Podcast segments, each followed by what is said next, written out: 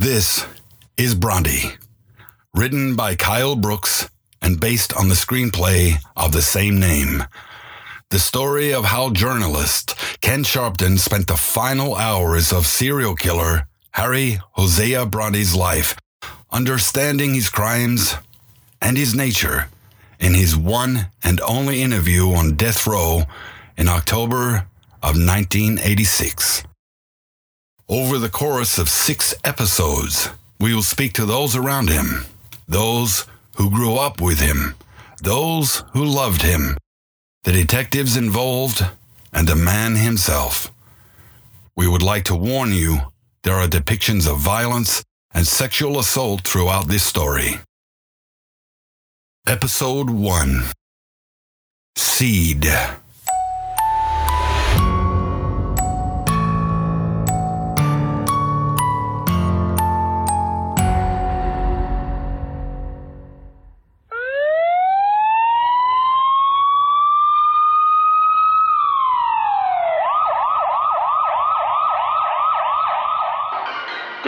Today's top story brings us the fourth home invasion in a string of homicides that have recently plagued Maricopa County. Officers responded to the home of a couple in the district of Fountain Falls in the early hours of this morning to find the couple slain in their own home at some point last night. Detectives are now confident this is the work of the same individual that has been terrorizing families across the county. We'll continue to follow the story as it develops. In other news, it appears rates of unemployment are steadily on the rise in areas of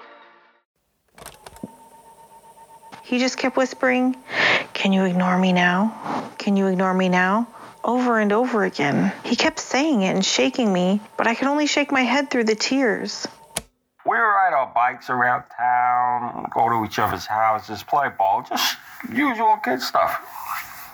I never saw or heard anything at that point that made me think, oh, oh, he he's one to watch. He then said that he was going to tie me up and I was going to let him. If I struggled or screamed, he would stick that thing in my throat.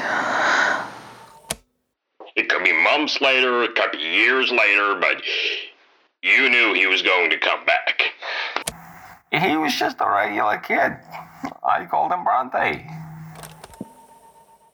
Over the course of five years, between 1973 and 1978, Harry Hosea Bronte committed 13 homicides and 22 counts of rape in suburban areas of Arizona.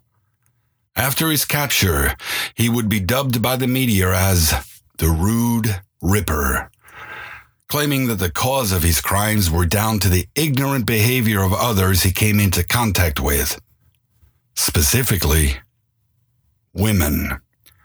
Ken Sharpton, a Channel 6 journalist, would be the one to bring this whole backstory to life in the now famous Bronte interview that was shown live on national television on the night of his execution in October 1986. The Dupree killing, that was the first time I was introduced to this case. The first time law enforcement could confirm all these attacks were linked. We had a home invader who would rape and kill at will. That was the first time that I never felt safe in my own home. My name is Ken Sharpton, and for 18 years I was a reporter for Channel 6 News. I've covered a lot of stories during my time there, from the Vietnam War to the murder of John Lennon, but the summer of 73 would be the beginning of my longest running story. A story I followed right through until 1986. Story of the Rude Ripper, Harry Hosea Bronte. Long before the interview I conducted with him in 86, I did try and understand how and why this man did what he did for him to become one of the most unusual serial killers in U.S. history. At that point, I only knew the news part the crimes and the families he had torn apart, including his own. But I remember the fourth attack on the Dupree couple like it was yesterday. I was in the studio sipping sipping on my, my morning Joe, going over my notes when someone shouts, There's been another one, there's been another one. Everyone knew what that meant at this point. But then it went on and on. Then it would go away. And then it would come back. It could be months later, it could be years later, but you knew he was going to come back. I thought once he was captured, that would be where it ended for me and the whole community. But I suppose that's where my fascination in this case really began. How this man could lead an apple pie life in the day and then become something more horrific than your worst nightmare after the sun went down. How he could turn it on and off, almost almost like a hobby. It didn't make sense. It was unusual, but it happened. After his capture, I knew I wanted to meet him. I knew I wanted to understand where this all began after following it for so long. So, luck would have it, years later, when the Channel 6 live interview got the green light to actually televise this final interview on death row, I jumped at it. But I didn't know enough about him to just walk in there and piss it away. As I say, I, I knew details of the crimes, but I didn't know anything about him. So I started making these calls with those who knew him, or at least those who would speak about him, and subsequently, those tapings were were, were recorded. Ken later began his research with perhaps the oldest friend Harry Bronte ever had his high school classmate, Dwight Lasky. Bronte and I met uh, when we both started at Beckett High back in the 60s. He was just a regular kid. I called him Bronte. I never called him Harry. That was the first name he gave me when we met, and he just stuck that way. We would ride our bikes around town, go to each other's houses, play ball, just the usual kid stuff. I never saw or heard anything at that point that made me think, oh, he, he's one to watch. Yeah, no, no. I liked him as soon as we met. One of the funniest friends I ever had. My parents liked him. He didn't always have an easy time at school. That limp and so forth, he was teased. He was teased a lot. But he never uh, lashed out or showed any violent tendencies from what I saw. He was very self conscious about that limp. He always got it. Well, he he always said he got it from a car accident as a kid, but. Um, don't think it was that? He was very self conscious about it, so I didn't push it. Around about 13 or 14, he was getting into taxidermy. I do remember that. You know, I, I suppose that was a little weird for a teenage boy to be doing. It wasn't a really popular hobby, but then again, he just passed it off as something he wanted to build a career in. I always remember his parents hated it, and people talk in the suburbs, and everyone knows each other's business, so it wasn't the best thing to see Bronte coming home with roadkill on a Sunday afternoon, which he did plenty of times. He didn't even acknowledge how strange that was. He'd just find it and casually bag it and be like, oh, another one, another one for the le- collection kind of thing. Like he was finding bottle caps or something. Hindsight is wonderful, but taxidermy is a real thing it's a real hobby. I didn't look too much into it, I guess. Well, that was until a night he attacked Darlene Campbell in her own bedroom. The classmate. Yeah. Yeah. Now I remember before that happened, we were at the town dump one day. We always used to scavenge for stuff there on the weekends. You could get a lot of neat things people had thrown out there. So this one day we were riding our bikes through the dump and we find this broken up TV set. Smashed right through. I, I thought I could see something that looked like uh, hair. Female long hair inside of it. I get a closer look and see it's coming from this garbage bag stuffed inside the TV set itself. So now my curiosity is kicking in. Bronte and I pull out this bag, find a find this uh, deflated sex doll inside, which I, I pulled away from instantly. Bronte didn't.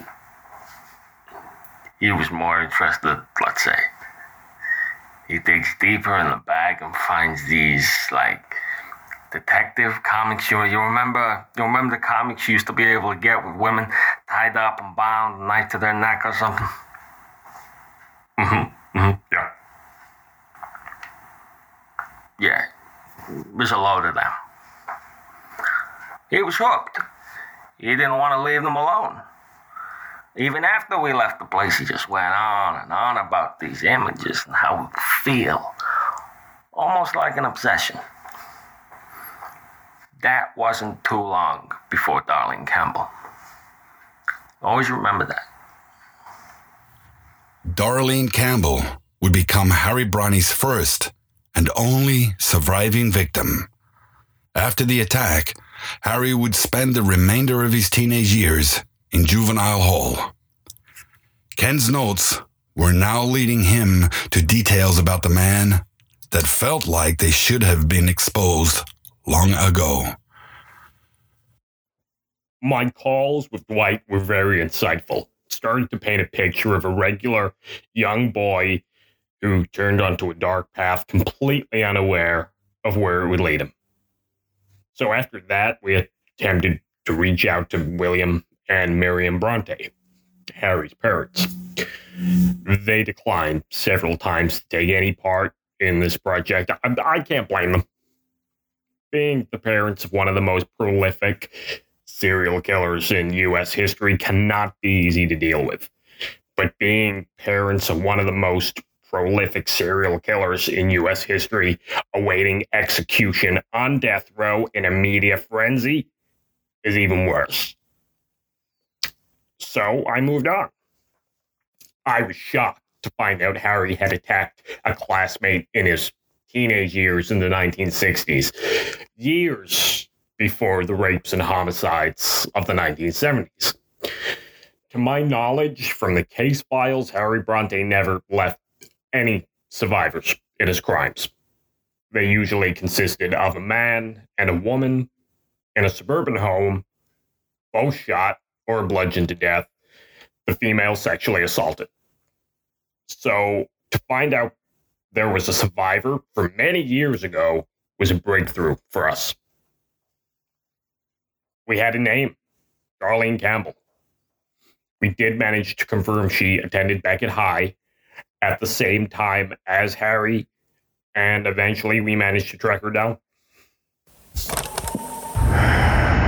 My name is Darlene Campbell, and I was attacked by Harry Bronte when I was 15 years old.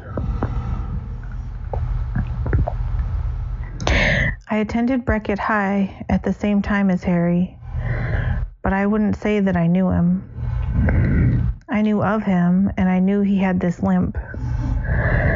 I honestly felt sorry for him. He was bullied over it all the time. You know how kids can be when people are different. I would say I knew him in passing, but I did know Dwight, and he was always hanging out with Harry.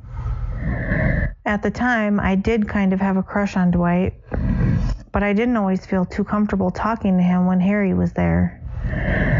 He would just sit there and stare. Dwight was very quiet, but Harry was forward, like too forward. I tried to ignore him. He would try talking to me when I spoke to Dwight, and I tried to politely ignore him, if I can say that. He made me uncomfortable, so I kept my distance. After the attack, I went round in circles thinking, how did he find out where I lived? Was it random? Was it a coincidence? Would he have done this to anyone? But the more I thought about it, I realized he knew which bedroom was mine. He knew in the dark. And that's when it came to me. I remembered not long before that night, I saw Dwight pushing his bike across the street from my house just as I was walking home. I didn't just go inside, which would have been the wise thing to do, because as I crossed the road to see what was happening, I see Harry kneeling next to the bike. So I asked Dwight what was happening, and I remember he had gone over a nail or something, and his tire was torn apart. Harry was just looking at me, and I could feel his eyes burning into me, but I wouldn't make eye contact. So Dwight was making small talk about the school dance later that month, and Harry just abruptly said, You could go with me. I was taken back. It was just so, as I say, forward and forced. It didn't feel right. I just tried to pass it off and end the conversation so I could get across the street and into my house. I didn't even think at that point that he was watching what house I went into. But now I know he was.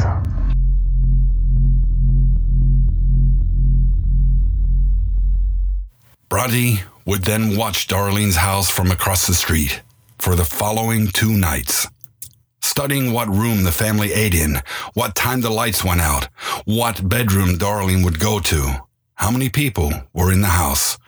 His anger building as the hours passed by. Unbeknown at this point, this would later become a key recon strategy for Bronte in his future crimes.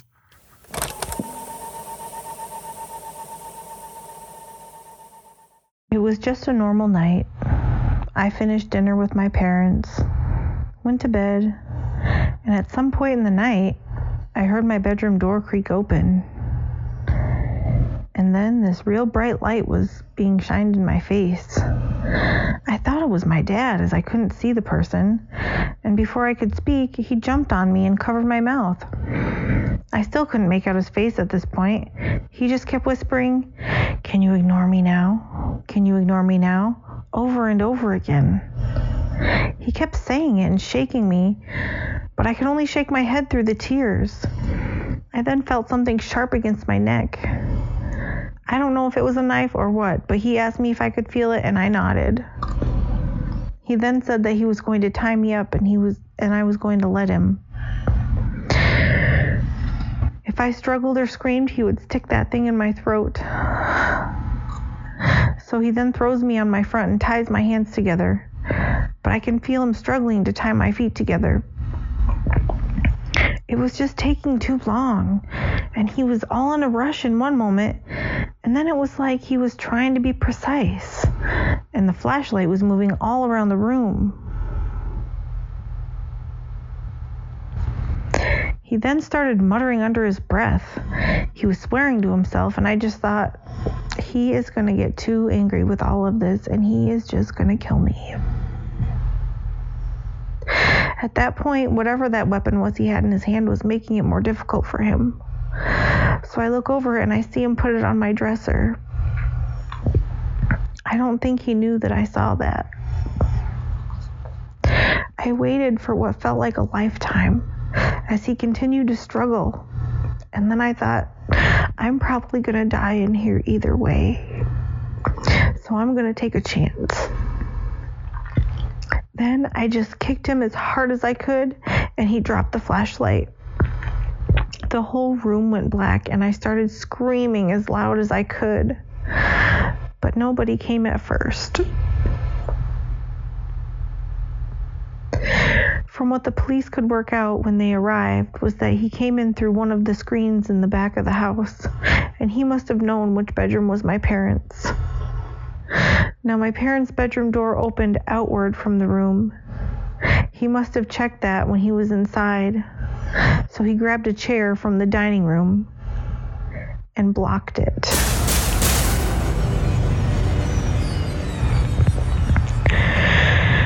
After I kicked him, he went fucking crazy. He was shouting, You stupid bitch, you dumb fucking whore, as he jumped back on top of me to stop me from screaming. I could hear banging coming from my parents' room, and eventually my dad was able to smash the chair out of the path of the door. When he finally got in the room, Harry tried to go for the window, but my dad grabbed him and he just beat him on the floor. I mean, beat him. The police were on their way, but dad just kept hitting him and hitting him until he was pulled off. I think it would have been better if he did kill Harry that night.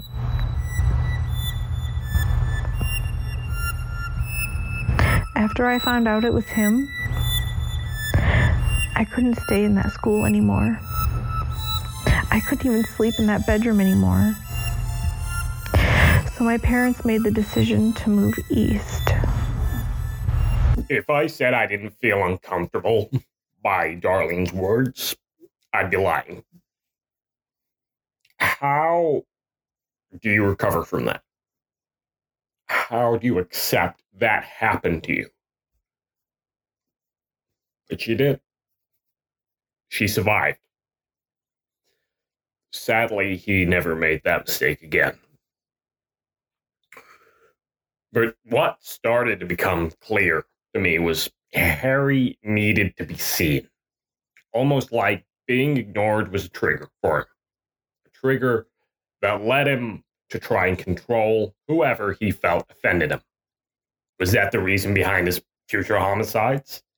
Did they ignore him in some way? I knew some of these questions could only be answered by the man himself. But for now, maybe. Maybe it was.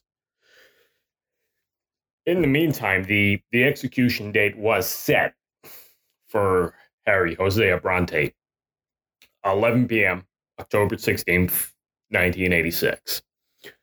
Subsequently, if he agreed, this would also be the date of his final interview shown live across the nation. We knew it would be major, but while we awaited his decision on this interview, we still had time to kill.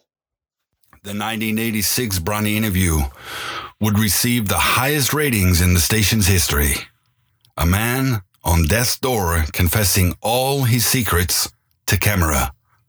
Harry had now been incarcerated for eight years, and Ken knew the people who knew him best at this point of his life were his own guards.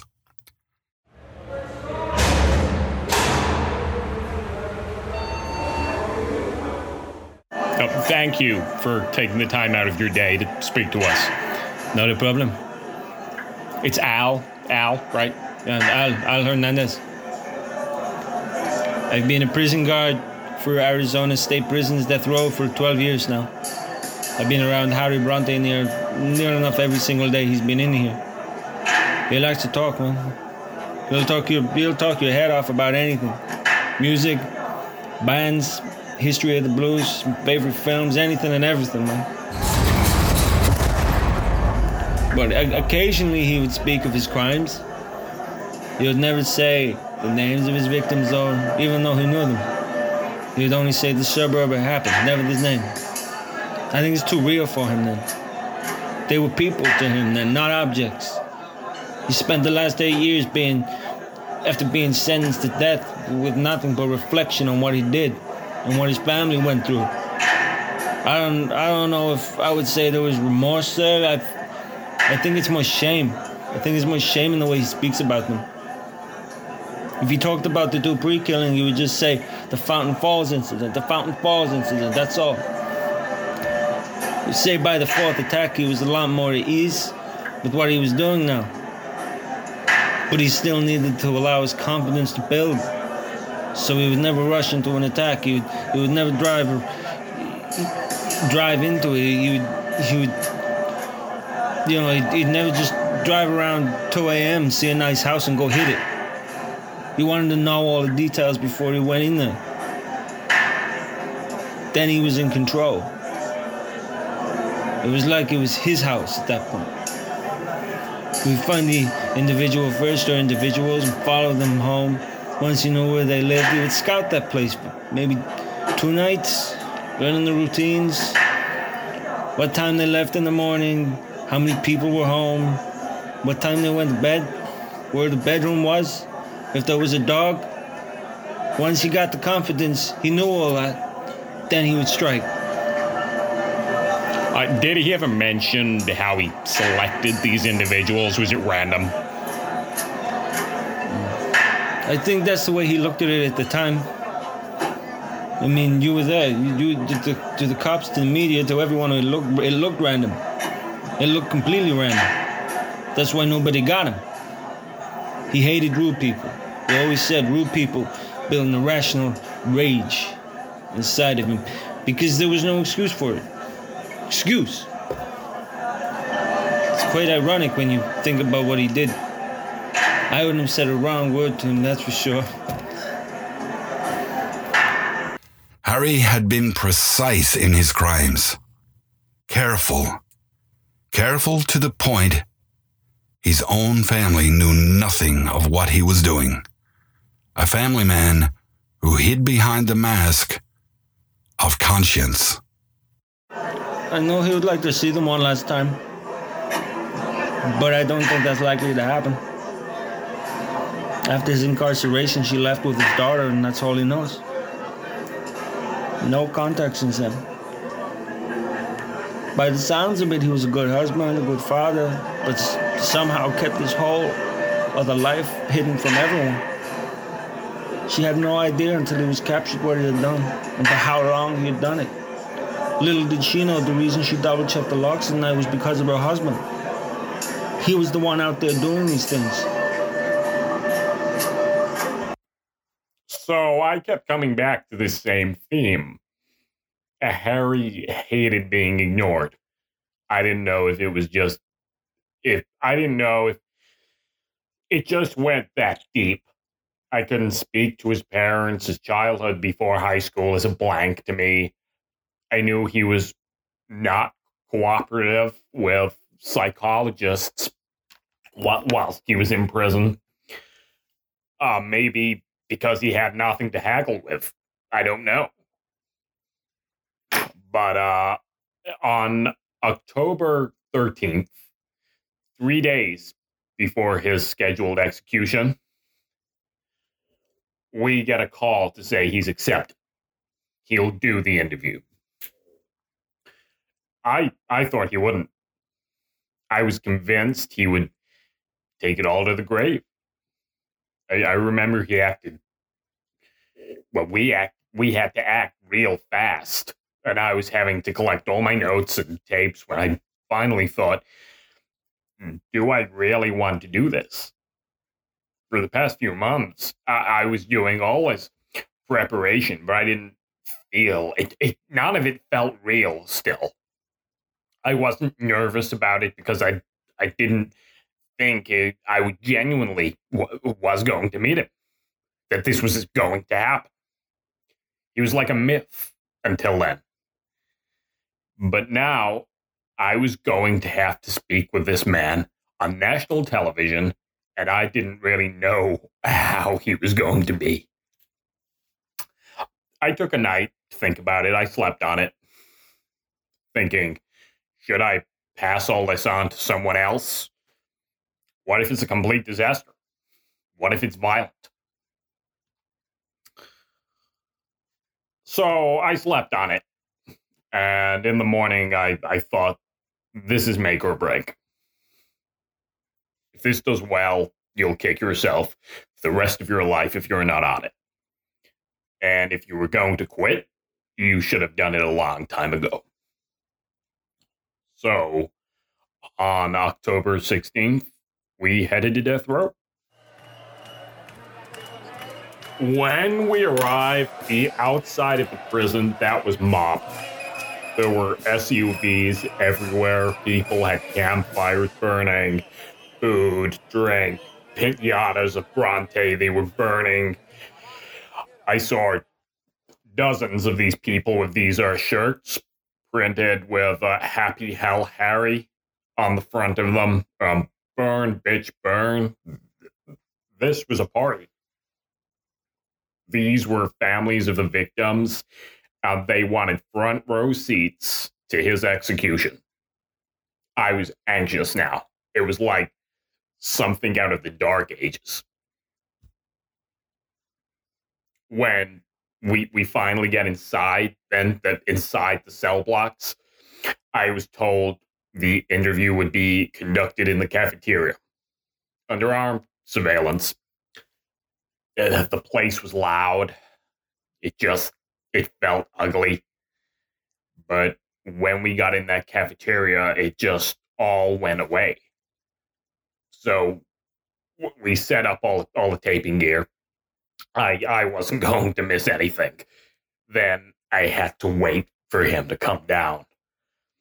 I remember one of the guards said to me, "Remember, he's not your friend."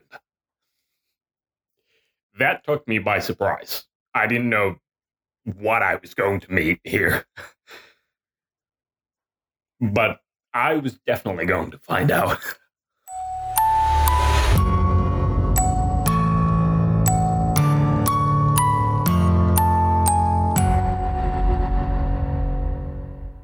Can you just state your name and why you're here? My name is Harry Hosea Bronte, and I'm a serial killer. Next time on Bronte. My friend then says to me, No, no, Ken, I, I think you really might want to speak to them now. They're Harry Bronte's brother and sister. All I could hear were these loud thuds and Harry screaming. He was just begging for him to stop hitting them. I only regret I never had the chance to kill him myself.